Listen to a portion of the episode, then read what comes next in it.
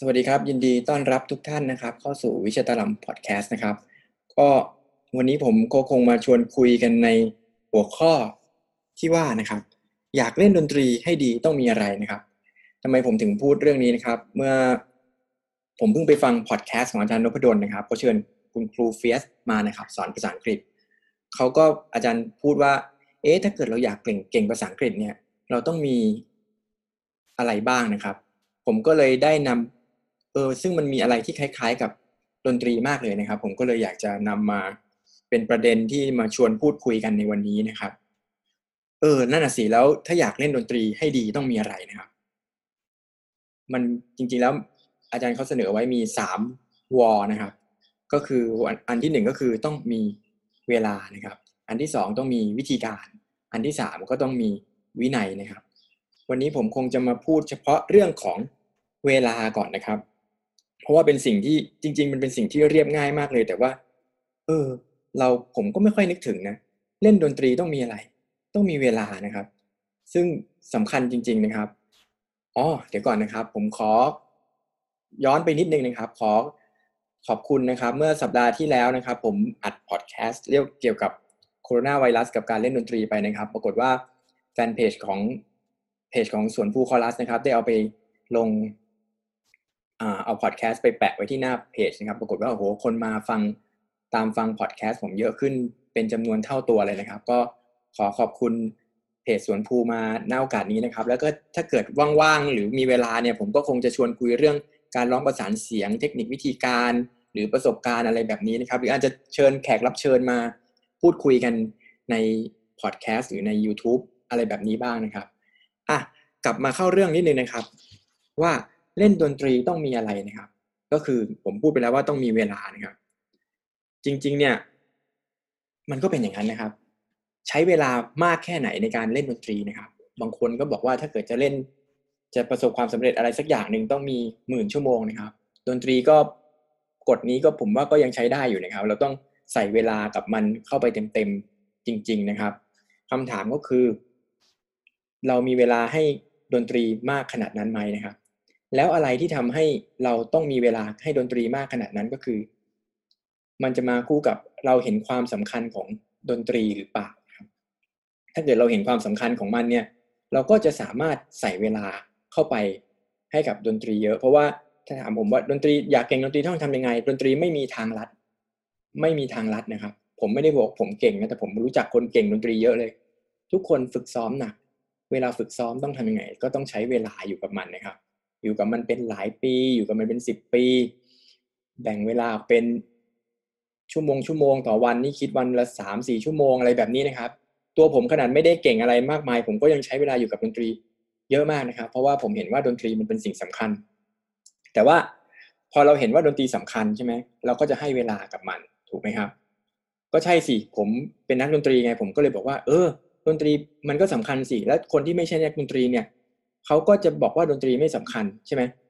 มันก็ใช่นะครับ มันก็อยู่ที่ว่าเราเราเห็นความสำคัญของมันไหมนะอันนี้เป็นประเด็นที่ผมผมเอามาพูดวันนี้ เพราะอะไรนะครับ ผมทำงานวิจัยปริญญาเอกผมเนี่ยก็คือผมชื่อมันยาวนะครับ แต่ผมพูดง่าย ๆ ว่าก็คือ กระบวนการผมศึกษาว่าทำไมวิชาดนตรีถึงไม่สำคัญในระบบการศึกษาของประเทศไทยนะครับ ซึ่งผมก็ค้นพบมากมายจริง ๆ เรารู้อยู่แล้วนะ เราอยู่ในวงการเราเป็นนักดนตรี โดยเฉพาะนักดนตรีไทยนะครับ โตขึ้นมาในวงการเนี้ยผมรู้เลยว่ามันเป็นวิชาที่ไม่ได้รับความสำคัญขนาดไหนครับแต่ผมเพียงแต่ว่าอยากจะนำเสนอในสิ่งที่เรารู้อยู่แล้วนี่แหละ ให้ออกมาเป็นรูปธรรม แล้วก็เพื่อให้เห็นกระบวนการและแนวคิดที่อะไรที่ทำให้ดนตรีไม่ได้รับความสำคัญมากนะครับ ซึ่งซึ่งก็ไปตามอ่านได้ในงานวิทยานิพนธ์ผมนะครับคราวนี้ พอมันไม่สำคัญเนี่ย มันก็ไม่มีเวลาให้ใช่ไหมครับ ดูในอย่างในหลักสูตรของการศึกษาในบ้านเราเนี่ยเขาไม่มีเวลาให้ดนตรี เพราะอะไรเพราะเขาไม่เห็นความสำคัญเขาก็จัดสรรเวลาให้น้อย ในหลักสูตรเนี่ยเอาเอาสวัสดอาทิตย์หนึ่งได้เรียน และดนตรีนี่ไปหารกับอะไรนะ ศิลปะนาฏศิลป์แล้วก็นาฏอะไรทัศนศิลป์นะครับสามอย่างก็จะไปหารสามอีก สรุปแล้ว เทอมหนึ่งเด็กได้เรียนดนตรีน้อยมากนะครับ คราวนี้ แล้วยังไงล่ะ มันต้องทํำยังไงนะครับ ในส่วนตัวผมเนี่ย ผมเห็นความสำคัญของดนตรี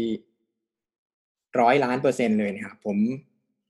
ทุ่มเทเวลาทั้งเกือบทั้งชีวิตของผมเนี่ยให้กับดนตรีนะครับ ผมมี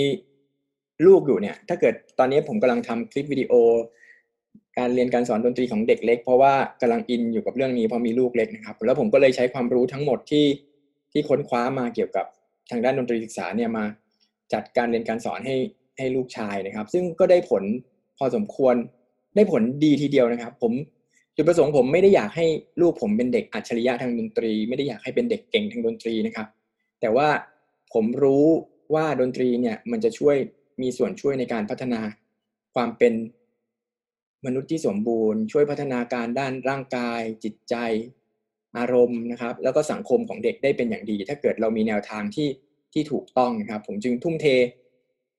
ทำงานในเรื่องนี้นะครับ กับภรรยาเนี่ยมานานมากนะครับ และที่มันเจ๋งของวิชาดนตรีนะ มันก็คือดนตรีเนี่ย มันเรียนได้ตั้งแต่อยู่ในท้อง เมื่อคืนผมเพิ่งแฟนผมเพิ่งอ่านบทความวิชาการบทความในหนังสือนะครับ บอกว่าเออนักร้องเก่งๆเนี่ยเขาพัฒนากันมาเมื่อไหร่นะครับเขาบอกว่า นักร้องเก่งๆนี่พัฒนากันมาตั้งแต่อยู่ในท้องเลยนะผมนึกว่าพัฒนาการฟังอย่างเดียวปรากฏว่าในงานวิจัยบอกว่า การร้องเพลงเนี่ยมันพัฒนามาตั้งแต่อยู่ในท้องเขาไปวิจัยดูว่านักร้องที่เก่งๆเนี่ยคุณคุณแม่เป็นคนที่ชอบร้องเพลงไหมตอนตอนที่ตั้งท้องนะครับคุณแม่ฟังดนตรีไหมซึ่งก็จะพบว่าคุณแม่ส่วนใหญ่ที่นักร้องเก่งๆเนี่ยเขาจะฟังเพลงตั้งแต่อยู่ในท้องเลยครับ เพราะฉะนั้นกลายเป็นว่าวิชาดนตรีเนี่ยมันเป็นวิชาที่เรียนได้ตั้งแต่อยู่ อยู่ในท้องนะครับ อาจจะใช้คำว่าเรียนอาจจะไม่ไม่ตรงนักนะครับ แต่มันก็รับรู้แล้วก็เรียนรู้ได้ตั้งแต่อยู่ในท้องนะครับแต่แต่คุณพ่อคุณแม่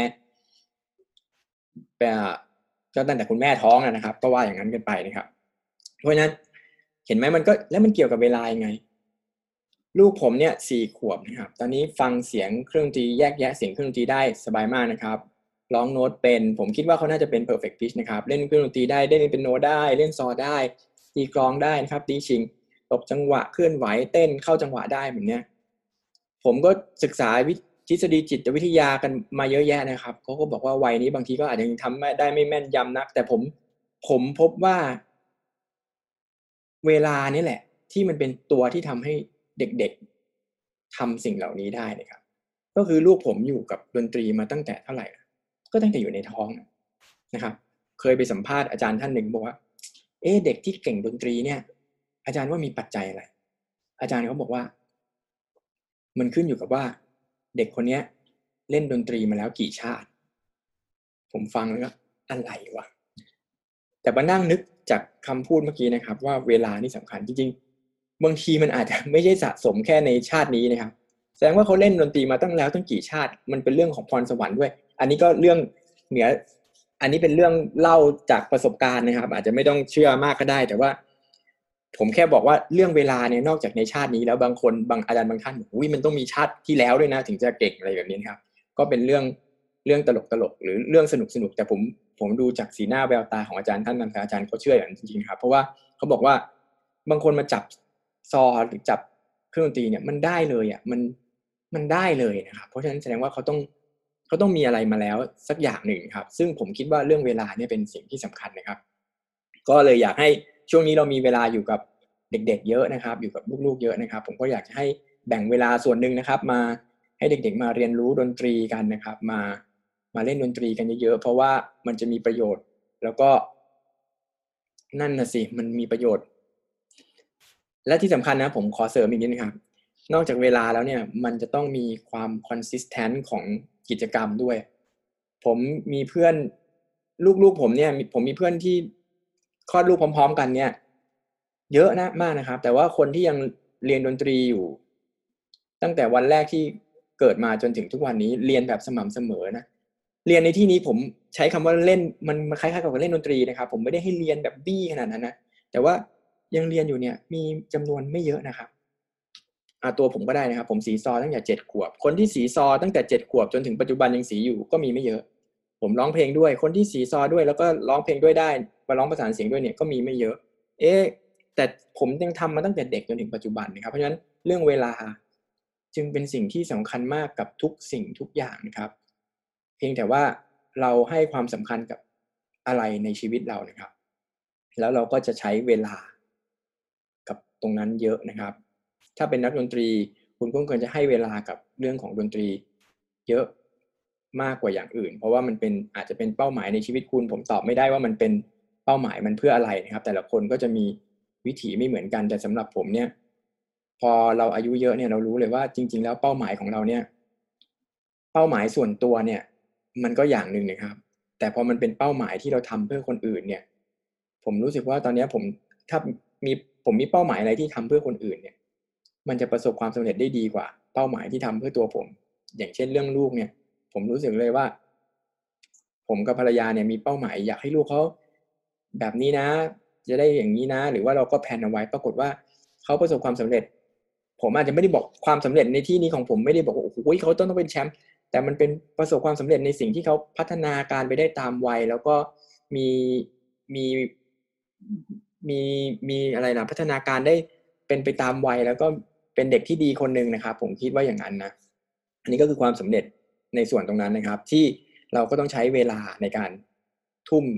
ลงไปนะครับ ให้ความสำคัญกับตรงนั้นนะครับ ก็เลยอยากจะฝากไว้นะครับ แบ่งเวลาสักนิดนึงนะครับ มาให้ลูกๆหลานๆท่านนะครับ ลองเล่นดนตรีดู ซึ่งมันจะเป็นสิ่งที่พัฒนาทุกๆอย่างในชีวิต อาจจะไม่ได้ทุกๆอย่างนะครับ พัฒนาหลาย ๆ อย่างในชีวิตของเด็กๆ ได้นะครับ แล้วผมก็คิดว่าดนตรีเป็นพื้นฐานที่สำคัญของชีวิตมนุษย์ทุกคนนะครับ ที่ควรจะได้รับการจัดการศึกษานะครับ สรุปแล้วนะครับ เก่งดนตรีต้องมีอะไรอันที่หนึ่งมีเวลา อันที่สองมีวิธีการซึ่งผมไม่ได้พูดวันนี้นะครับ ซึ่งมันเยอะมาก อีกอันนึงก็คืออันที่สามก็คือมีวินัยนะครับเรื่องวินัยในการฝึกซ้อมนี่ก็อีกอีกเรื่องหนึ่งนะครับสำหรับวันนี้ก็คงเท่านี้ก่อนนะครับ แล้วเดี๋ยวไว้โอกาสหน้ามาพบกันใหม่นะครับ กับ วิชตาลัมพอดแคสต์นะครับ ผมวิชตาลัมเหล่าวันนี้ สวัสดีครับ